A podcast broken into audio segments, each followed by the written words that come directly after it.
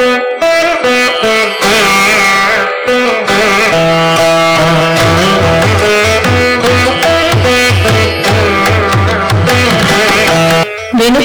వెన్నెల ధారావాహిక నవల రచన పఠనం డాక్టర్ కె గీత. భాగం అరవై ఏడు. జరిగిన కథ. అమెరికాలో తన తల్లికి స్నేహితురాలు, స్త్రీలకు సహాయం చేసే సంస్థ సహాయను నడిపే ఉదయాన్ని కలవటానికి వస్తుంది సమీర. నాలుగు నెలల గర్భవతి అయిన సమీర తనకు విడాకులు తీసుకోవాలనుందని అందుకు దోహదమైన పరిస్థితులను చెబుతుంది. ఉదయిని తన్మయి కథ చెప్తాను, విన్నాక ఆలోచించుకోమని చెప్తుంది సమీరతో. చుట్టాల పెళ్లిలో కలుసుకున్న తన్మయి శేఖర్లకు పెద్దవాళ్ల అనుమతితో పెళ్లి జరుగుతుంది. పెళ్లైన మరుక్షణం నుంచే శేఖర్ అసలు స్వరూపం బయటపడుతుంది. మొదటి సంవత్సరంలోనే అబ్బాయి పుడతాడు. శేఖర్తో ఒక పక్క కష్టాలు పడుతూనే తన్మయి యూనివర్సిటీలో ఎంఏ పాస్ అయ్యి పిహెచ్డీలో జాయిన్ అవుతుంది. శేఖర్తో ఎన్నో రోజులు పోరాడి చివరికి తన్మయి విడిపోతుంది. హైదరాబాద్కు దగ్గరలో తన్మయికి లెక్చరర్గా ఉద్యోగం వస్తుంది. చిన్ననాటి స్నేహితుడు ప్రభుతో మళ్లీ పెళ్లి జరుగుతుంది. ప్రభుతో పాటు అతని కుటుంబం కూడా వచ్చి చేరి హింస మొదలవుతుంది. మీరు నాకు బాగానే గుర్తుకున్నారు మేడం. రెండేళ్ల కిందట స్పాట్ వాల్యుయేషన్లా మీ పక్క పొంటి బెంచ్లా ఉంటి, కాకుంటే ఇంగ్లీషు డిపార్ట్మెంటు అన్నాడు ఆయన. ఆ గుర్తొచ్చింది సార్. ఇప్పుడు మీరు ఎక్కడ పనిచేస్తున్నారు అంది తన్మయి. ఇప్పుడు ఏడ చేస్తలేదు మేడం. ఐదేండ్ల పర్మిషన్ మీద పిహెచ్డీ చెయ్యనీకి అమెరికాకు పొయ్యుంటి. రెండు వారాల సెలవు పెట్టి హైదరాబాదు వచ్చి ఉంటి అన్నాడు. తన్మయి ఆశ్చర్యంగా, ఇతర దేశాల్లో చదువుకుందుకు మనకు గవర్నమెంటు ఐదేళ్ల పర్మిషన్ ఇస్తుందండి అంది. ఇస్తది మేడం, ఉద్యోగానికి పోతే కూడా ఇస్తది. ఐదేండ్ల లాంగ్ లీవ్కి అప్లై చేసుకోవాలి, కానీ జరంత ఆలస్యమైతది. ముందుగాల కాలేజీల అడ్మిషను గాని జాబు గాని ఖరారు చేసుకోవాలి. వెంబడే లీవ్ అప్లికేషను గవర్నమెంట్కు పంపాలి. అమెరికాల జాయిన్ అయ్యేటందుకు ఎట్లయినా మీరు ఆరు నెలల పై మీకి సమయం ఉంచుకోవాలి. అందుట్లా మీరు పర్మిషన్ తెచ్చుకుంటారంటే అయిపోయాయి అన్నాడు. తన్మయి శ్రద్ధగా వింటుండడం చూసి, మీరు ఇంగ్లీష్లా మంచిగా మాట్లాడు, నే చూసిన. మీరు గిట్లా కాలేజీల అడ్మిషను ట్రై చేయరి అన్నాడు మళ్ళీ. తన్మయి చిరునవ్వు నవ్వి, లేదు సార్, మాకంత స్తోమత లేదు అంది. ఆడికి పోయేటందుకు ఒక సంవత్సరం ఉండేటందుకు పైసలు జమ చేసుకురి. క్యాంపస్లలా పార్ట్ టైం జాబ్ గిట్లా వచ్చిందంటే కథం, పైసల్ పికర్ ఉండనే ఉండదు అన్నాడు. అయినా కష్టమే సార్, ఇవన్నీ అయ్యేవి కావు నాకు. ఇక్కడ పిహెచ్డీ చేస్తున్నా అంది.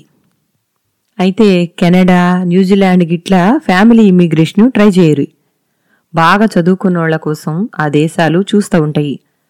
ఎట్లను మీరిక్కడనే పిహెచ్డీ చేస్తుంటారు కదా, అది కాగానే అప్లికేషన్ పెడతారంటే ఈజీ అవుతుంది ప్రాసెస్. కాకుంటే మస్తు పైసలు ఖర్చు అవుతాయని ఇన్నా. హిమాయత్ నగర్లా ఏజెన్సీ ఉన్నది, ఒక్కసారి పోయి కలువురి. మీకు ఎంతో భవిష్యత్తు ఉన్నది మేడం. అసుంటి చోట్ల మీరు మీ ఫ్యామిలీ మంచిగా సెటిల్ కావచ్చు అన్నాడాయన కిటికీలోంచి బయటకు చూస్తూ. దాదాపు నలభై ఏళ్లుంటాయేమో ఆయనకు. గొప్ప ఆశావహంగా మాట్లాడుతున్న ఆయనతో బస్సు దిగే వరకు మాట్లాడుతూనే ఉంది తన్మయి. దిగే ముందు ఆయన రాసిచ్చిన ఫోన్ నెంబరు, అడ్రస్ కాగితాన్ని జాగ్రత్తగా పర్సులో పెట్టుకుంది. ఏ నెల కానేలే ఖర్చులతో సతమతమవుతూ పదివేలు కూడా సేవింగ్స్ లేని తమకు అవన్నీ సాధ్యమయ్యే పనులు కావని తెలిసినా ఎన్నో కొత్త విషయాలు తెలుసుకున్నందుకు చాలా సంతోషంగా అనిపించింది. ఎప్పటికైనా డబ్బులు కూడబెట్టి ఒక్క దేశమైనా చూసి రావాలన్నదే గొప్ప ఆకాంక్ష. అసలు మరో దేశం చూడడమే గొప్ప విషయం. ఇక అక్కడే ఉండే అవకాశం వస్తే బహుశా తన జీవితంలో ప్రస్తుతం ఉన్న సమస్యలన్నీ తీరిపోతాయనుకుంటా. సమస్యల్లేని జీవితాన్ని ఊహించుకున్నందుకే మనస్సంతా తెలియని హాయిగా అనిపించింది తన్మయికి. ఉదయపు బాధలన్నీ తీరిపోయినట్లు అనిపించింది ఇంటికి రాగానే. తలారా స్నానం చేసి గదిలో ఉన్న knowledge is strength, weakness is death poster దగ్గర రెండు అగరొత్తులు వెలిగించి కళ్ళు మూసుకుని నిలబడింది కాసేపు. పొద్దుటినుంచి ఉన్న అలసటంతా తీరి కొత్త ఉత్సాహం వచ్చినట్లయింది. పెందరాళే పిల్లల్ని నిద్రపుచ్చింది. ప్రభు రావడం ఆలస్యం అవుతుండడంతో కంప్యూటర్ ముందు కూచుంది. బయట సన్నగా చినుకులు పడుతున్న శబ్దం వినపడసాగింది. ఈ మధ్యనే second hand desktop computer ఒకటి ప్రభు తన స్నేహితుడి దగ్గర నుంచి కొని తెచ్చాడు. బిఎస్ఎన్ఎల్ ఫోను ద్వారా ఇంటర్నెట్ కావాల్సొచ్చినప్పుడు మాత్రమే కనెక్ట్ చేసుకోవాలని, లేకపోతే బిల్లు బాగా ఎక్కువ అవుతుందని ప్రభు ముందే హెచ్చరించాడు. సాధారణంగా ప్రభు ఇంటికి వస్తూనే కంప్యూటర్ ముందు కూర్చొని అర్ధరాత్రి వరకు ఏదో పని చేస్తూనే ఉంటాడు. తన్మయి కోసం ఒక గెస్ట్ లాగిన్ పెట్టి ఇచ్చాడు. తనంతట తను కంప్యూటర్ని మొదటిసారి ఆన్ చేసింది తన్మయి. ఏది నొక్కితే ఏమవుతుందో అని బెరుకుగా, అంతకుముందు కొద్ది కొద్దిగా నేర్చుకున్న పరిజ్ఞానంతో ఇంటర్నెట్ ఎక్స్ప్లోరర్లో, యాహూ సెర్చ్లో, బస్సులో లెక్చరర్ చెప్పిన కాలేజీ సైటు ఓపెన్ చేసింది ముందుగా. ఎంత వెతికినా తెలుగు భాషలో ఉన్నత విద్యా కోర్సులు ఎక్కడా కనబడలేదు. ఇక కెనడా, న్యూజిలాండ్ దేశాల చిత్రాలు చూసింది. అక్కడి సంస్కృతుల గురించి వివరాలు చదివింది. సరిగ్గా ఒకే ఒక గంటలో వెళితే బావుండన్న ఉత్సాహం అంతా పోయి మనస్సులో ఏదో తెలియని దిగులు మొదలయింది.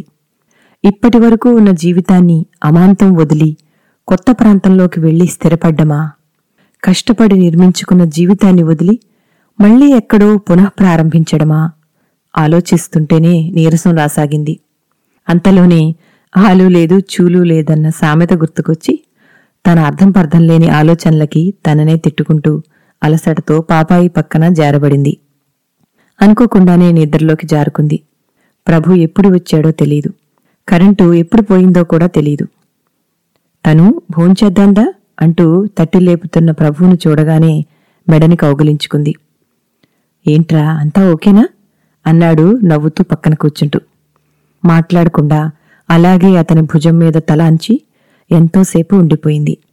తన్మయి మౌనాన్ని మరోలా అర్థం చేసుకుంటూ, మీటింగ్లో ఆలస్యమైపోయిందిరా, ఇలా బాధపడితే ఎలా చెప్పు, అయినా నీకొక సంతోషకరమైన వార్త చెప్పాలని త్వర త్వరగా డ్రైవ్ చేసుకొచ్చాను అన్నాడు మెల్లిగా లేచి తల తుడుచుకుంటూ. ఏమిటి అన్నట్టు చూసింది. నన్ను మా ఆఫీస్ వాళ్ళు నెల రోజుల కోసం బిజినెస్ ట్రిప్ మీద అమెరికా పంపిస్తున్నారు.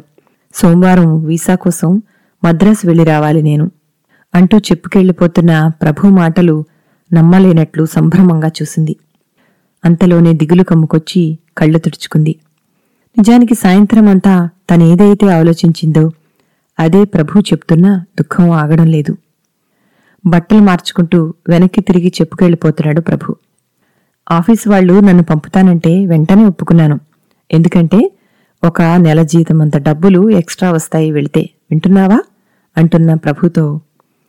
ఒకవేళ పిల్లలు నేను వచ్చే వీలుంటే, ఒకవేళ నీకు అక్కడే ఉద్యోగం వస్తే, తనలో తను గొనుక్కుంటున్నట్టు మెల్లగా అంది ప్రభుతో. ఆగాగు, నేను వెళుతున్నది చిన్న బిజినెస్ ట్రిప్ మీద, వెళ్ళి అక్కడే స్థిరపడాలన్న పెద్ద ఆశలు పెట్టేసుకోకు. ఇక నా ఒక్కడికి అంటే కంపెనీయే అన్ని ఖర్చులు భరిస్తుంది, కానీ అందరం వెళ్ళడానికి ఇప్పుడు మన దగ్గర డబ్బులెక్కడున్నాయో చెప్పు. ఇక నిజంగా అక్కడ నాకు జాబ్ ఆఫర్ వస్తే అప్పుడు ఆలోచిద్దాం. కనీసం మన ఆర్థిక కష్టాలు తీరే వరకైనా ఉండి వెనక్కి వచ్చేయచ్చేమో అన్నాడు నవ్వుతూ. ప్రభు మాటలు సగం అర్థమయ్యి కాకపోయినా ఒకటి మాత్రం అర్థమైంది, విదేశాలకు వెళ్లే అవకాశం వస్తే వదులుకోకూడదని. భోజనాలు కాగానే ఎప్పటిలానే ప్రభు కిందే ఆగిపోయాడు. అర్ధరాత్రవుతున్న రాణి ప్రభుతో అతని తల్లిదండ్రుల సంభాషణ ఎలా ఉంటుందో ఊహించగలదు తను. నెల రోజులకే అని ప్రభు పదే పదే చెప్పడం వినిపిస్తూనే ఉంది. ముందువైపు తలుపు దగ్గరికి వేసేసి గదిలో వెనకవైపు వెన్నెల పడుతున్న బాల్కనీలో కుర్చీలో నిట్టూరుస్తూ జారబడింది. నా గది స్వప్నాలతో నిండిపోయింది, నా మది స్వగతాలతో కుంగిపోతోంది. ఇంక రావెందుకు ప్రభు, శంకాకులమై ఈ రాత్రి సడలిపోతోంది. తిలక్ కవిత్వం గుర్తొచ్చింది.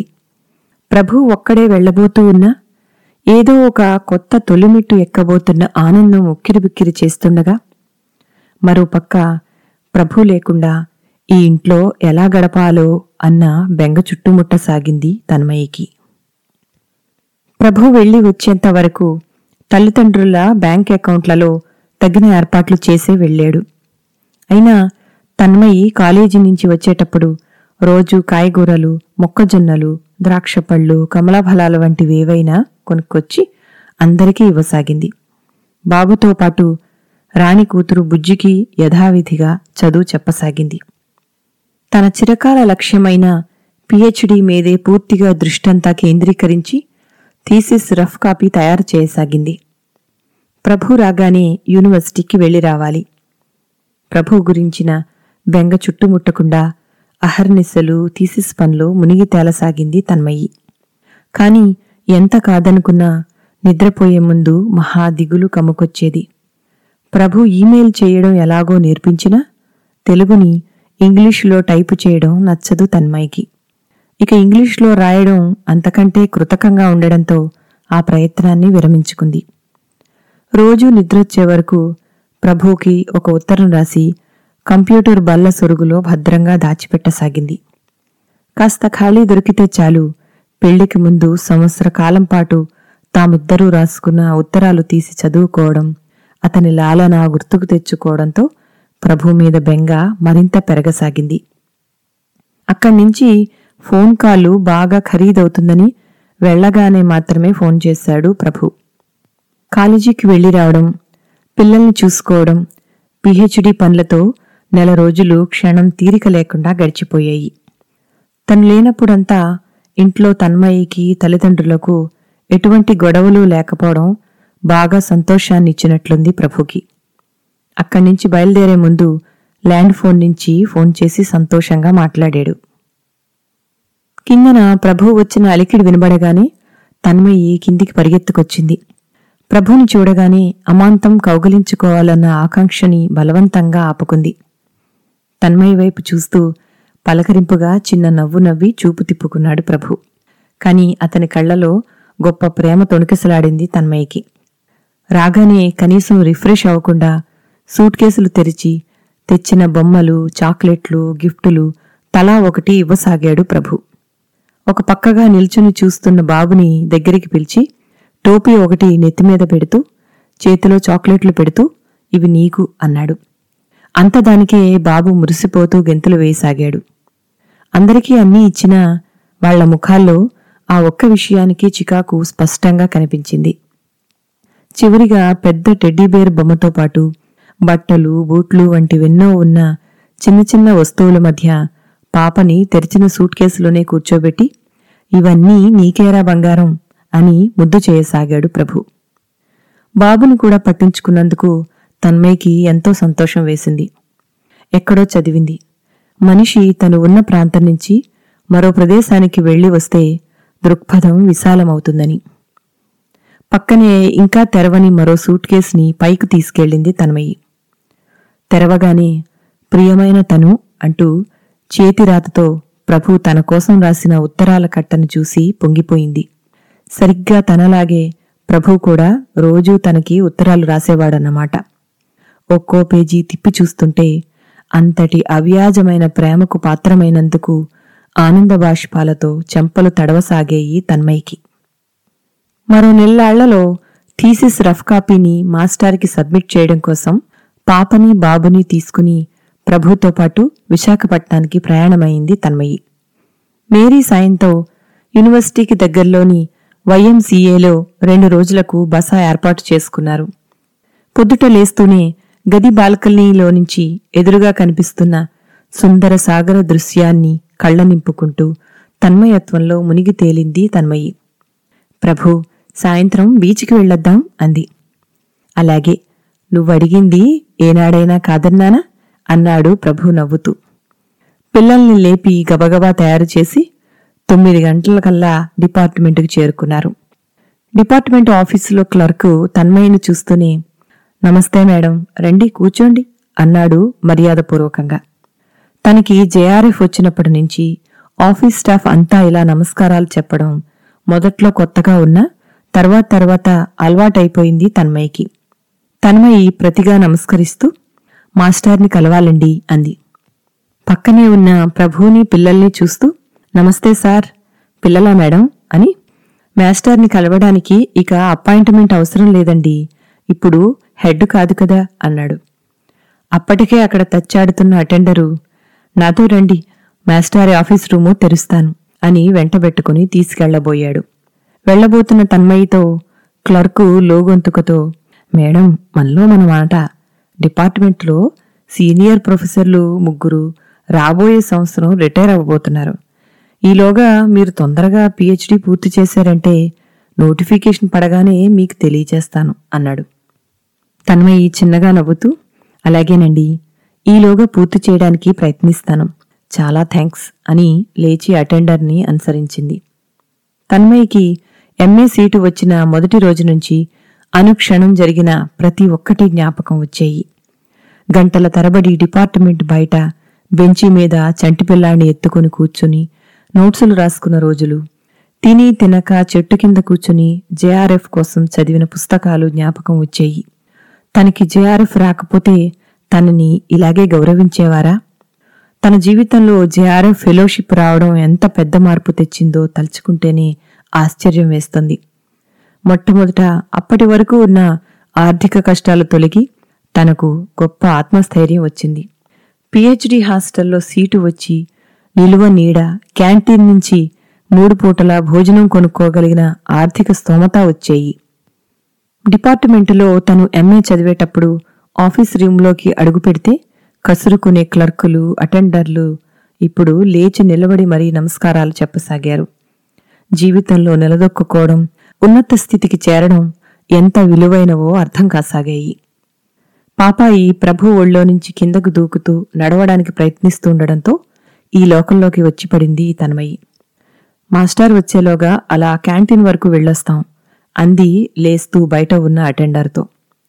వరండా చివర ఎదురుగా వస్తున్న మరో అటెండరు నమస్కరించాడు. బాబు ఆశ్చర్యంగా చూస్తూ, అమ్మా, నువ్విక్కడ స్టూడెంటా, టీచరా అన్నాడు.